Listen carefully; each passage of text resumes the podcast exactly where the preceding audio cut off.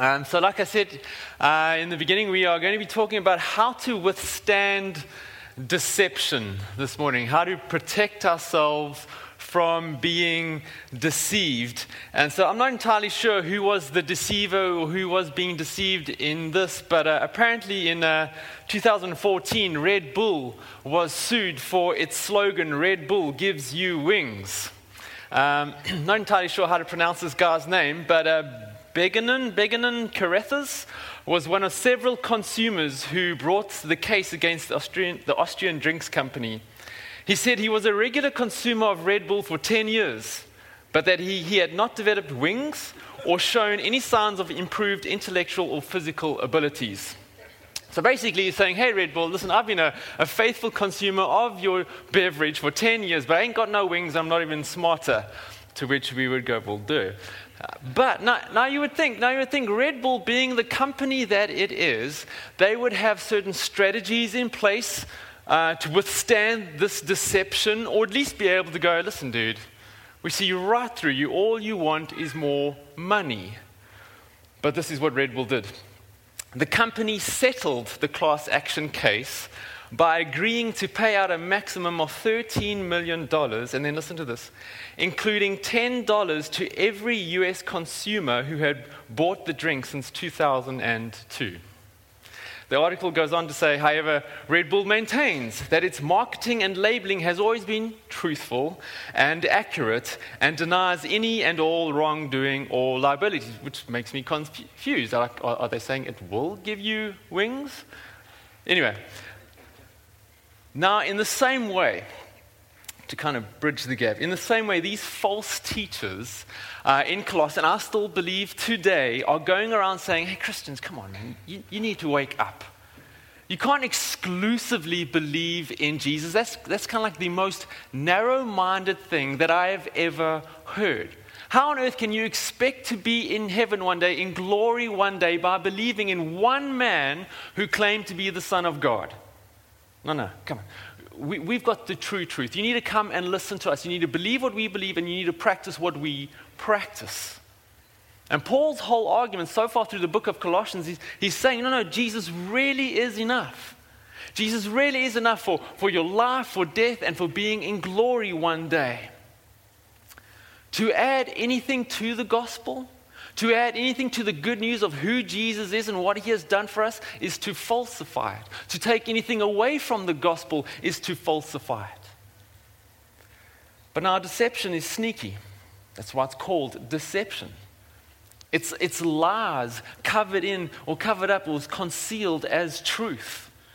And in our text, which we're going to see in a minute, Paul says this Do not be deluded by plausible arguments.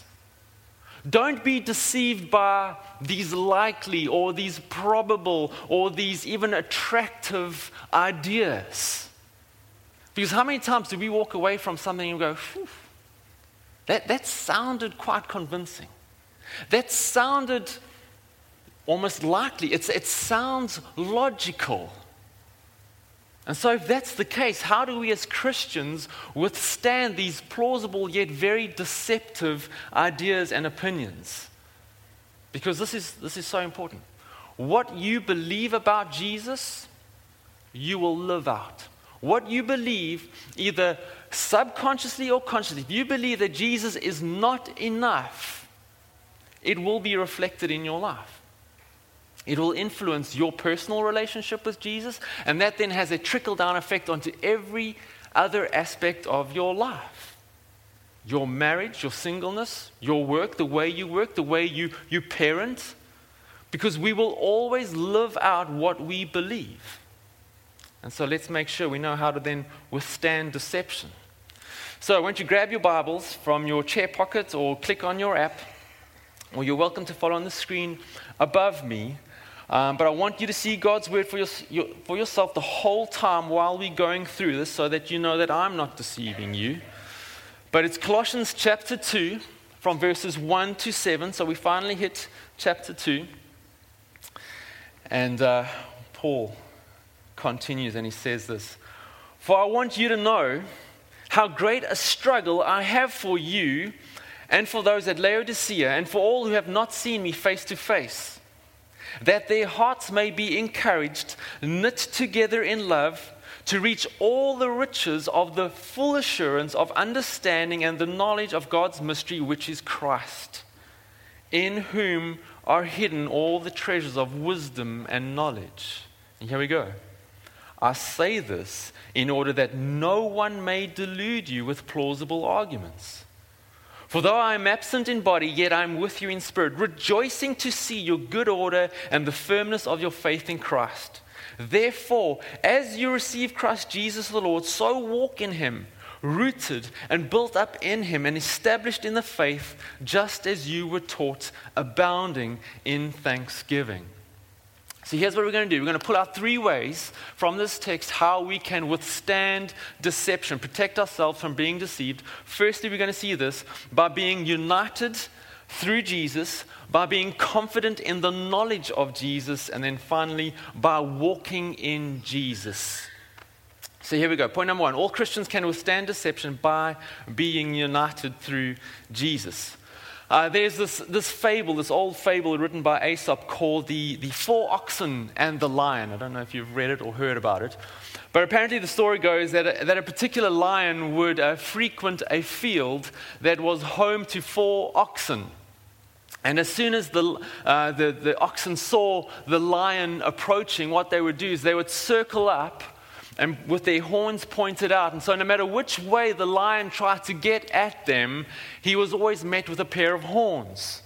And so, giving up because he, he would see that he could just not penetrate the unity of the oxen, he would then leave. But the fable goes on to say that one day that the oxen got into an argument. They began quarreling about something. And so they decided to split up and go and graze in the fur, the four furthest corners of the field. And then you know how the story goes. The lion returns and sees that they're no longer united and they become easy pickings for him. Now, I know what you're thinking. You're thinking, Jason, what on earth does it have to do with deception? Um, because it's a lion, right? There's nothing sneaky or deceptive about it. It's just a big, scary lion. If I had to see a lion, I'd climb a tree or phone the zookeeper. So, what's the deal? So, if I had to take a little bit of poetic license with this fable, and I had to say, what if, what if the lion, realizing that he couldn't penetrate the unity of the oxen, what if he just whispered a little half truth in one of the oxen's ears and then left? And what if that oxen began to think about what the lion said? And what if he began to believe what the lion said? Which then led him to share it with the others, which then led to a conversation, then a debate, then a quarrel, which resulted then in them splitting up, which then led to their fall. And so, as Christians, we have been united by the cross of Jesus. We've seen this so far through our journey through the book of Colossians that we are holy, blameless, and above reproach because of what Jesus has done for us. We have been transferred out of the kingdom of darkness into the kingdom of light, and we are united as brothers and sisters in Christ.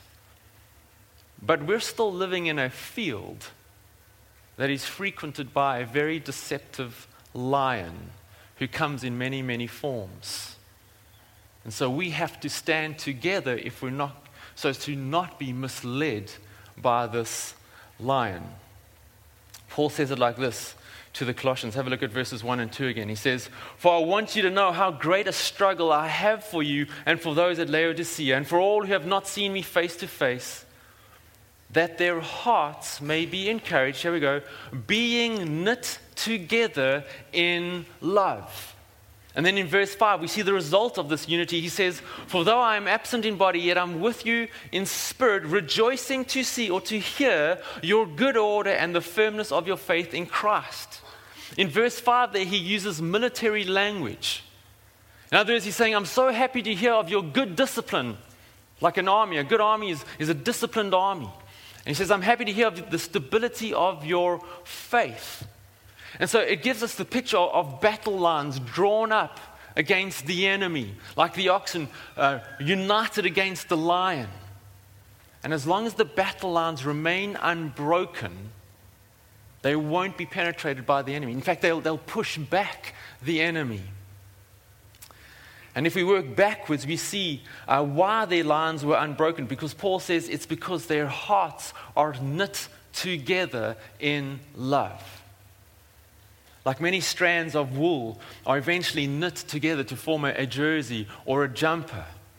Or after a downpour, there's, there's so, like we've had this week, there's so many puddles everywhere. But there's some puddles that you can just walk over, to, you know, they hardly wet your shoes. But sometimes where there's a slight dip in the road, all the puddles gather together, all the puddles unite. And you have to jump over those ones. You have to avoid those, uh, those ones, or you ruin your shoes, you ruin your day. And so it's a good picture of the church. People from all different walks of life, of, of being reconciled by the love of Jesus, which then transcends into a unifying love for each other. But what we learn from Paul here is that this is a struggle. And here he uses athletic language of, of an athlete struggling or, or agonizing in their particular contest or race. And his goal or his finish line in this race that he's agonizing in is for the encouragement of the church the unity of the church. He wants the, ch- the church knitted together.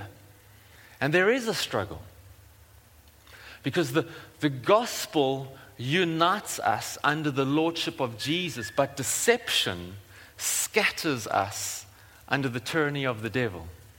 I mean, the fact that Paul is writing this from prison is test me both to the effects of deception, but also to the fight for the unity of the church through the gospel.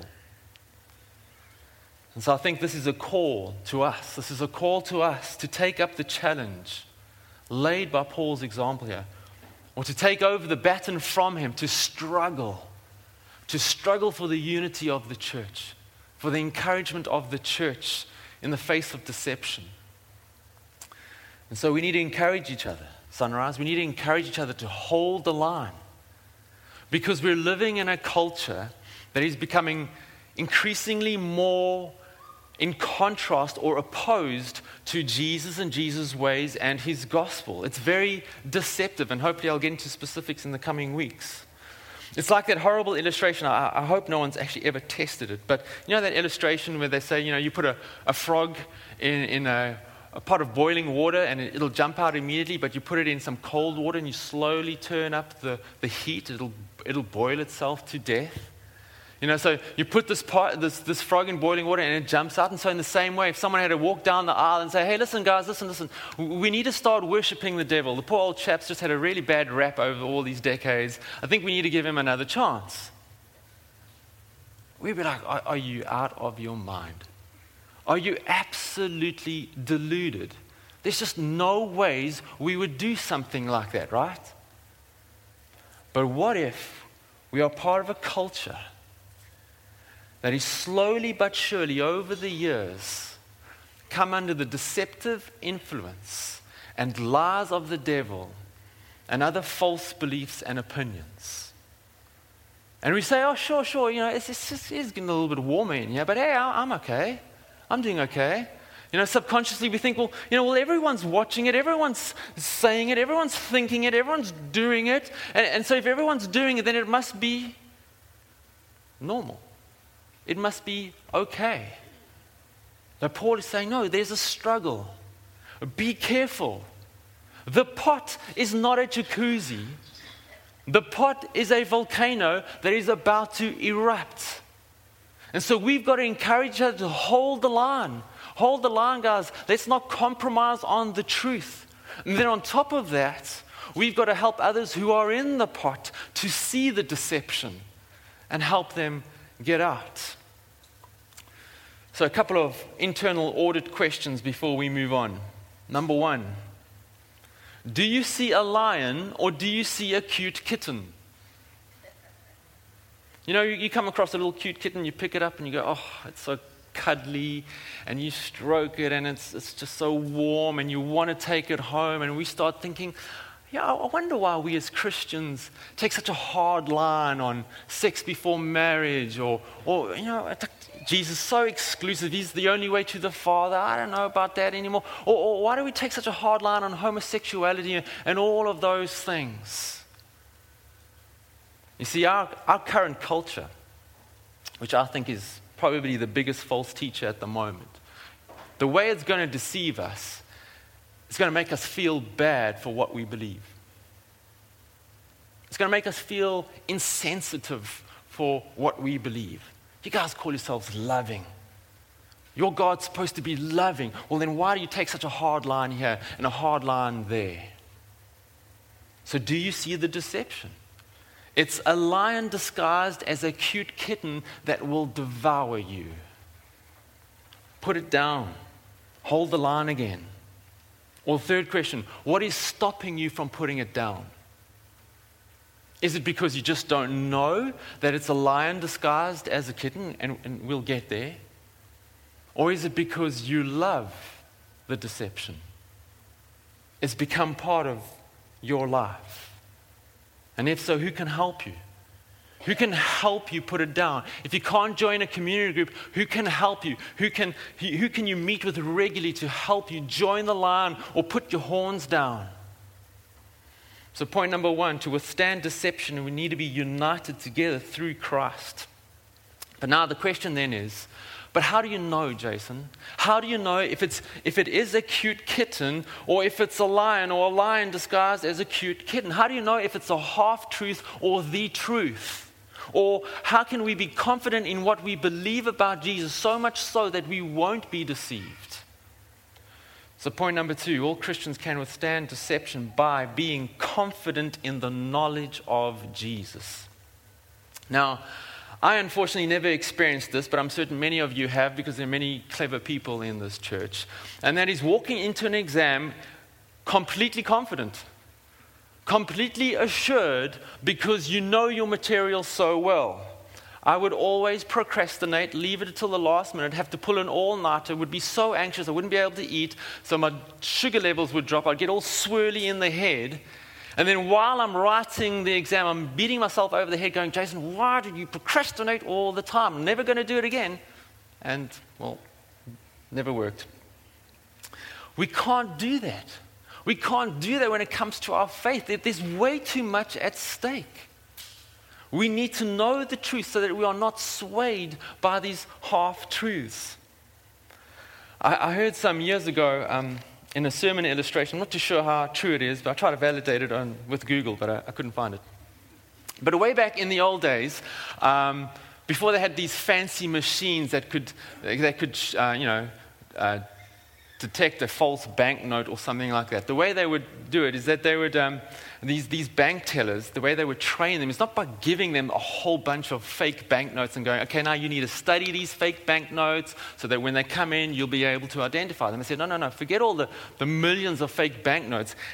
Here's a true one and you study the true banknotes, you make sure that you are so, so familiar with the true, authentic banknote. You have a look at the Queen's smile and you make sure, uh, you know, where it fits in, how, how she's smiling, the, the lines on her face. You, you look at the fish, are there enough dorsal fins? You look at the little turtle, is he there? Is he swimming? You make sure you know this thing back to front, inside out, so that when a false banknote comes along, you'll know at the drop of a hat that there's something not quite right about it. There's something a little bit off. It doesn't feel the same. Her smile is not as big as it should be. And that turtle's swimming in the wrong direction. And that is what Paul is after for the Colossians. And it's what we are after too. Paul says it like this. Have a look at verse 2 again. He says that their hearts may be encouraged being knit together in love, too. Now, just hang on there for a second. Our three main points build on top of each other. And so, Paul is about to tell us another reason why we must be united, why we must be holding the line. He says our unity provides the perfect environment or the perfect foundation for this to happen to reach all the riches of full assurance of understanding and the knowledge of God's mystery, which is Christ in whom, in Jesus, are hidden all the treasures of wisdom and knowledge. And then he says this I say this in order that no one may delude you with plausible arguments. And so I just want us to notice those two words there riches and treasures. Paul wants us to be rich. And so, where is this treasure that's going to make us rich? He says it's in Christ. Why is it in Christ? Because in Christ is all the wisdom and the knowledge that you need. Now, what he's doing here uh, right now is giving the Gnostic false teachers a bit of a slap over the head. Uh, in South Africa, we would say he's giving them a good old clap. I, I, don't know if any other language or culture says that, but he's giving them a good old smack over the head. Our, English translation doesn't pick up on it, but in the original Greek, that word knowledge there is the word gnosis, which is what this group was claiming to have and be. They were going around saying, We are the Gnostic teachers. We have all the gnosis, we have all the knowledge on spiritual matters and, and spiritual mysteries. You need to come and listen to us. You need to come and rely on us. And Paul's saying, No, no, no, hang in there. Firstly, the mystery has been revealed already. It's Jesus. We saw that two weeks ago. Remember, Christ in you, the hope of glory, had all the Tupperware. And secondly, he's saying Jesus has all the gnosis. Jesus has all the knowledge and wisdom. Notice he says all. All the knowledge, all the wisdom on all spiritual matters is hidden or stored up in Him. Paul is saying, Jesus is enough. You don't need anyone else. So to be rich means to be fully assured or confident in the knowledge of Jesus.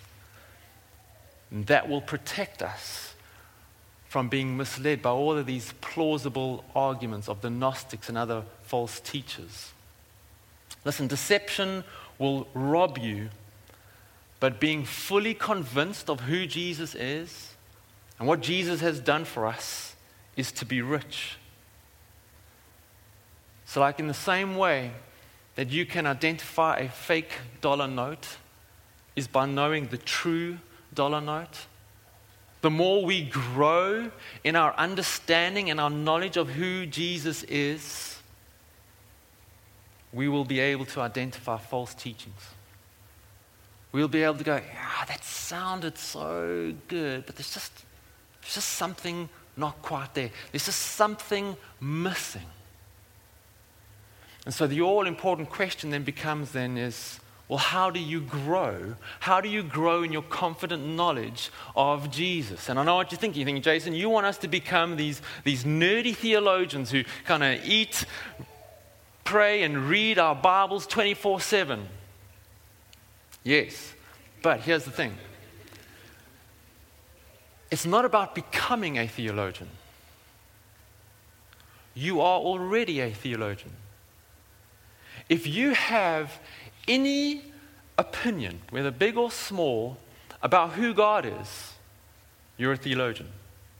If you have any idea or any point of view on an aspect of God or what God is like, you're a theologian. You don't even have to be a Christian here, and you can have a thought about what God is supposed to be like, then you have a particular theology of God. So the, so the issue is not becoming a theologian, it's are we accurate theologians?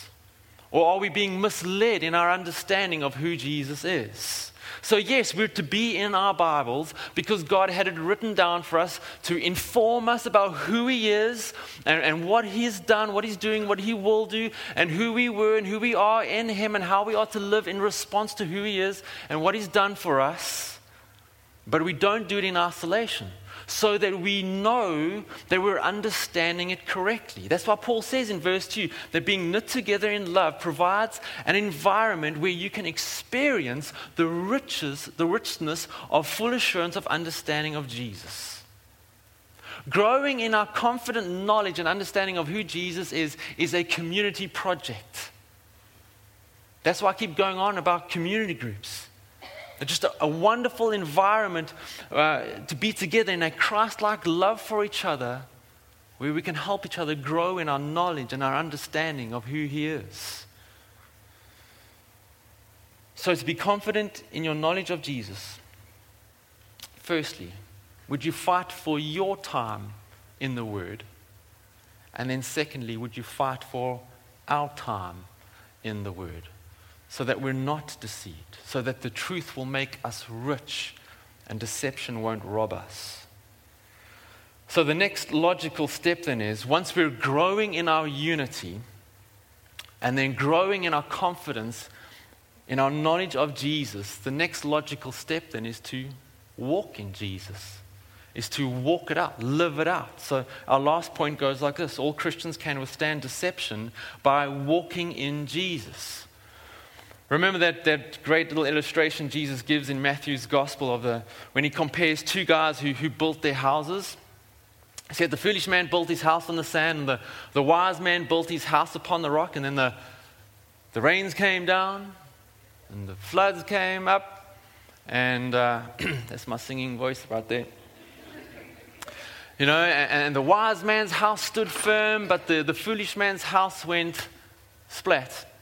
So here's how Jesus sums up the parable Matthew 7, verse 24. He says, Everyone, listen, Everyone then who hears these words of mine will be like a wise man who built his house on the rock. Is that correct? If you're saying yes, I've just deceived you. Everyone who hears these words of mine and does them will be a wise man.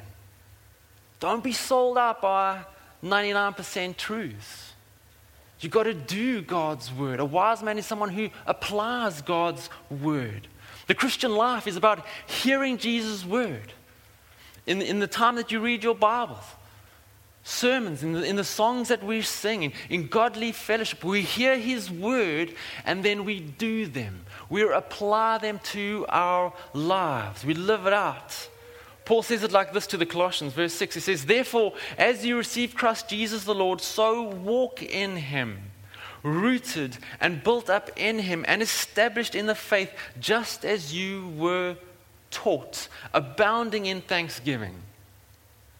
So let's understand Paul's logic here. The way we walk in Jesus is firstly by faith, because he says, As you receive Christ Jesus the Lord, so walk in him. And so, how do we receive Jesus? We receive him by faith. In fact, Paul commends the Colossians for their faith earlier in chapter 1, which is maybe, again, an indictment at these false teachers who are saying, you can't just believe. You can't just believe in Jesus. The, the Jewish false teachers were saying, no, no, you've got to do a whole bunch of different things. You've got to, you've got to obey the law. You've got to stop doing this. You've got to st- start doing all of those things. And Paul says, no, the way you receive Jesus by faith, that's how you continue living. And how did they receive him by faith? They were taught. They were taught the gospel.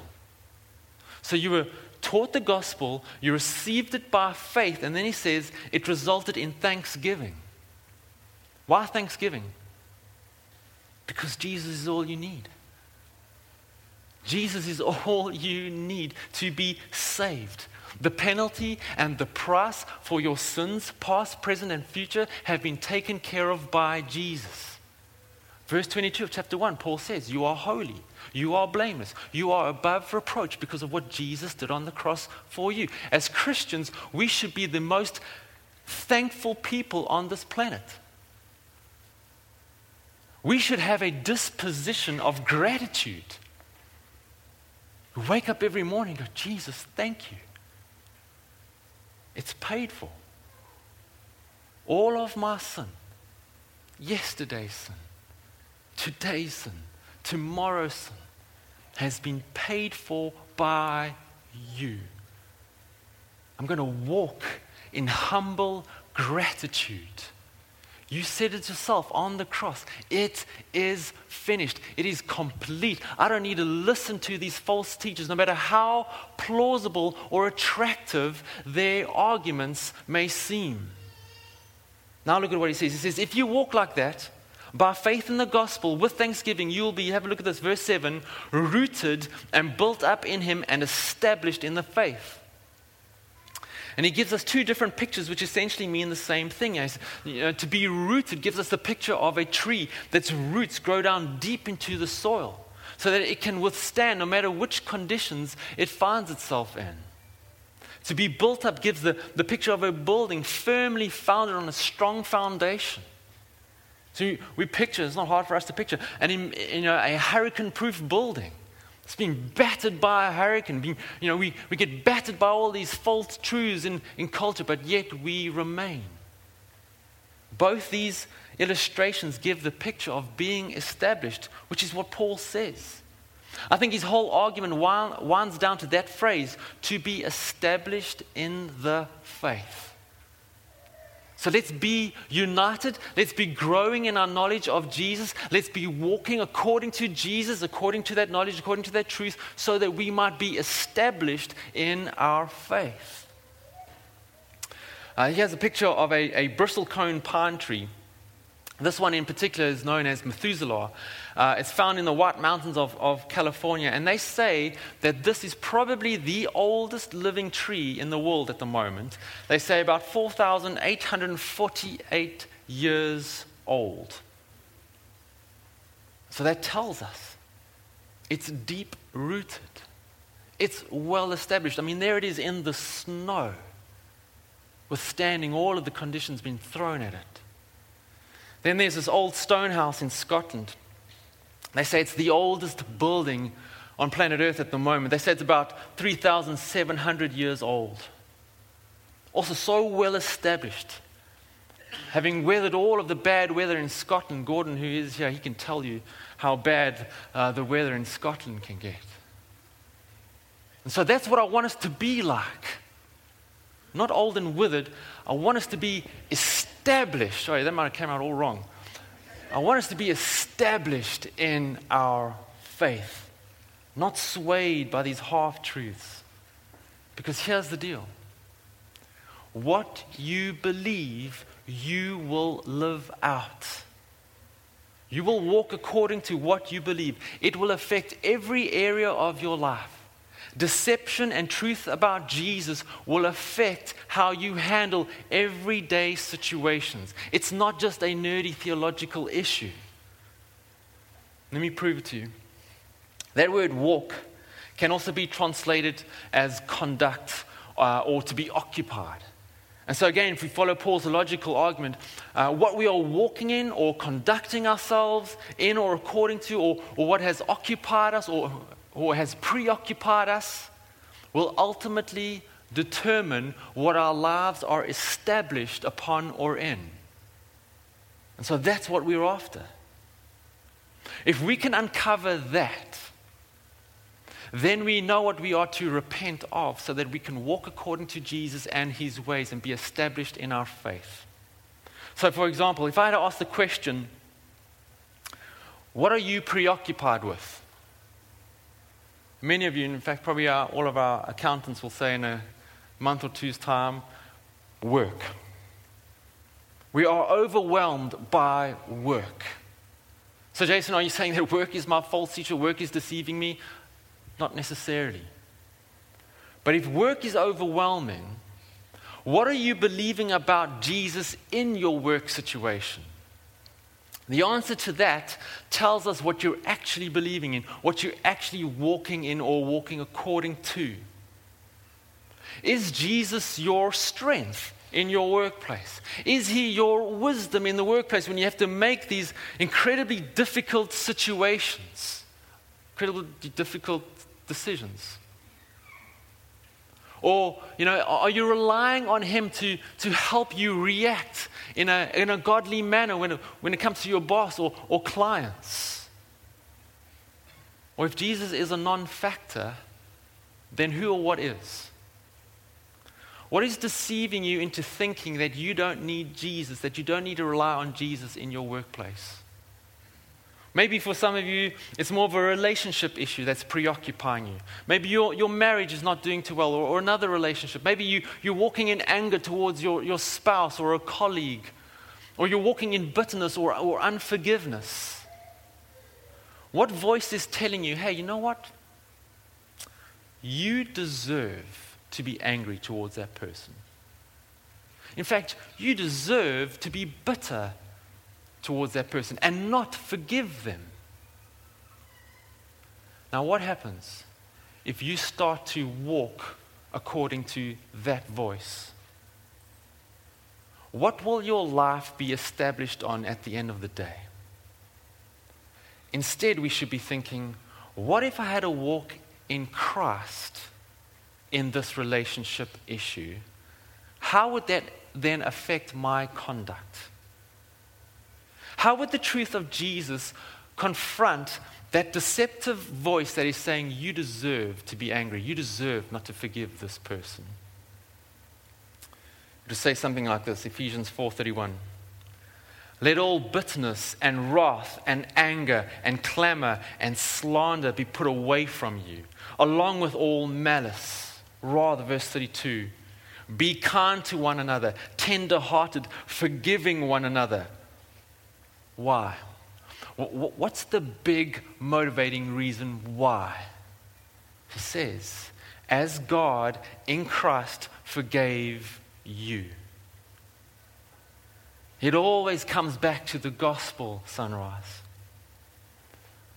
But if we're honest with ourselves, we can look at a verse like that and go, it can come across so insensitive because we're thinking, but you have no idea what I'm going through. You have no idea what that, what that colleague said or what that colleague did behind my back. How am I supposed to do that? Because that's the other thing, right? We look at a verse like that and go, that just seems impossible. Hopefully, we, we look at a verse like that and we go, as, as Christians, we go, yes, that's God's word, and I want to live out God's word. That's God's revealed will. That's His will for our lives. But how? That's where the good news gets even better.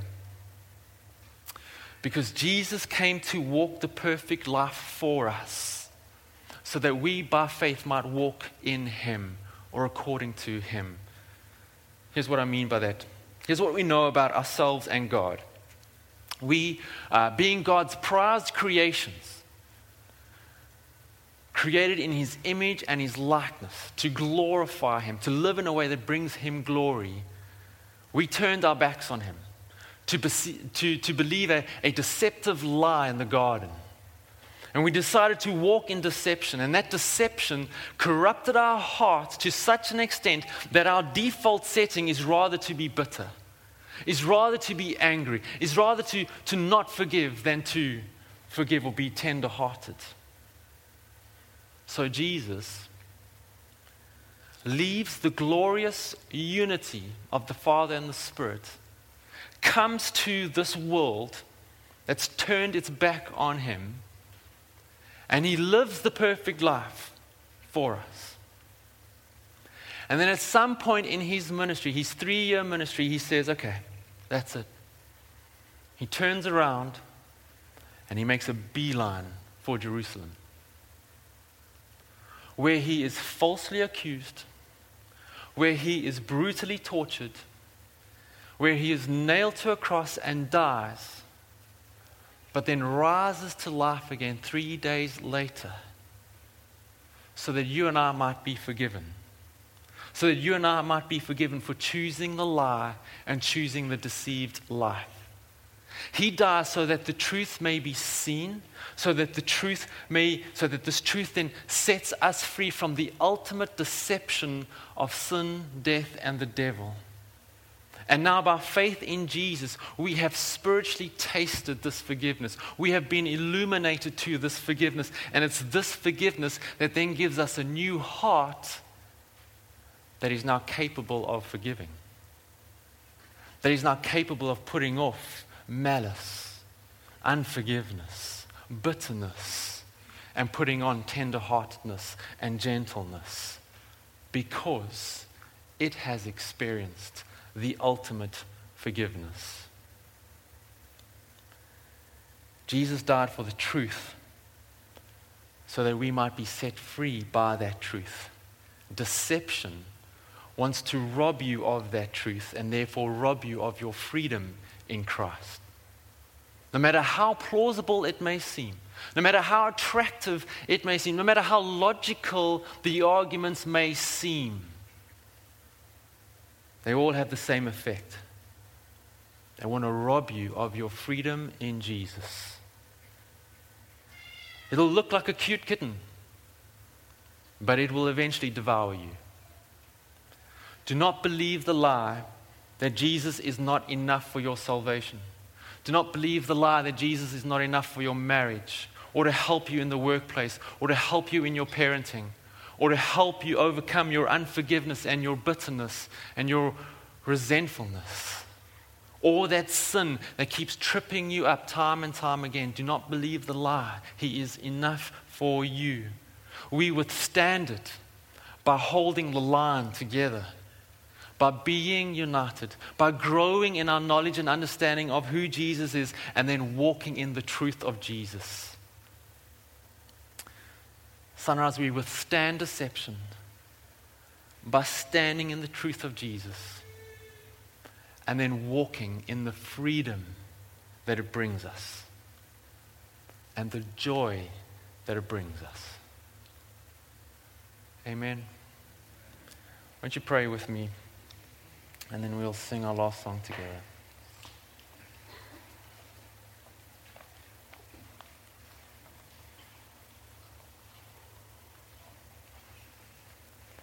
Jesus, thank you that, uh, firstly, you are truth.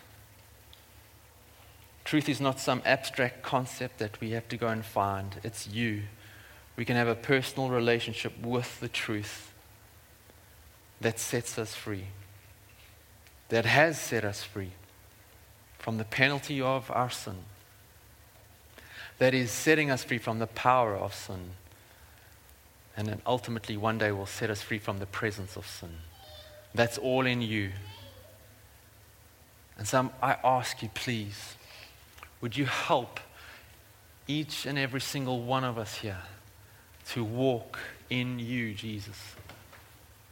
To walk according to you, your ways, your word. Would you help us fight individually for our time in your word?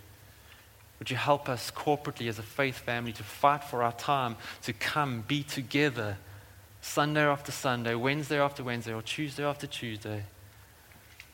in our flourish events, our men's events, our children's church, would you help us to fight for that time, to be in your word, to be in your truth, so that we would continue to experience that freedom? Would you give us wise, wise discernment in this culture that we find ourselves in? We want to be salt and light in this culture, but we also want protection. We need protection from it. We pray this in Jesus' name. Amen.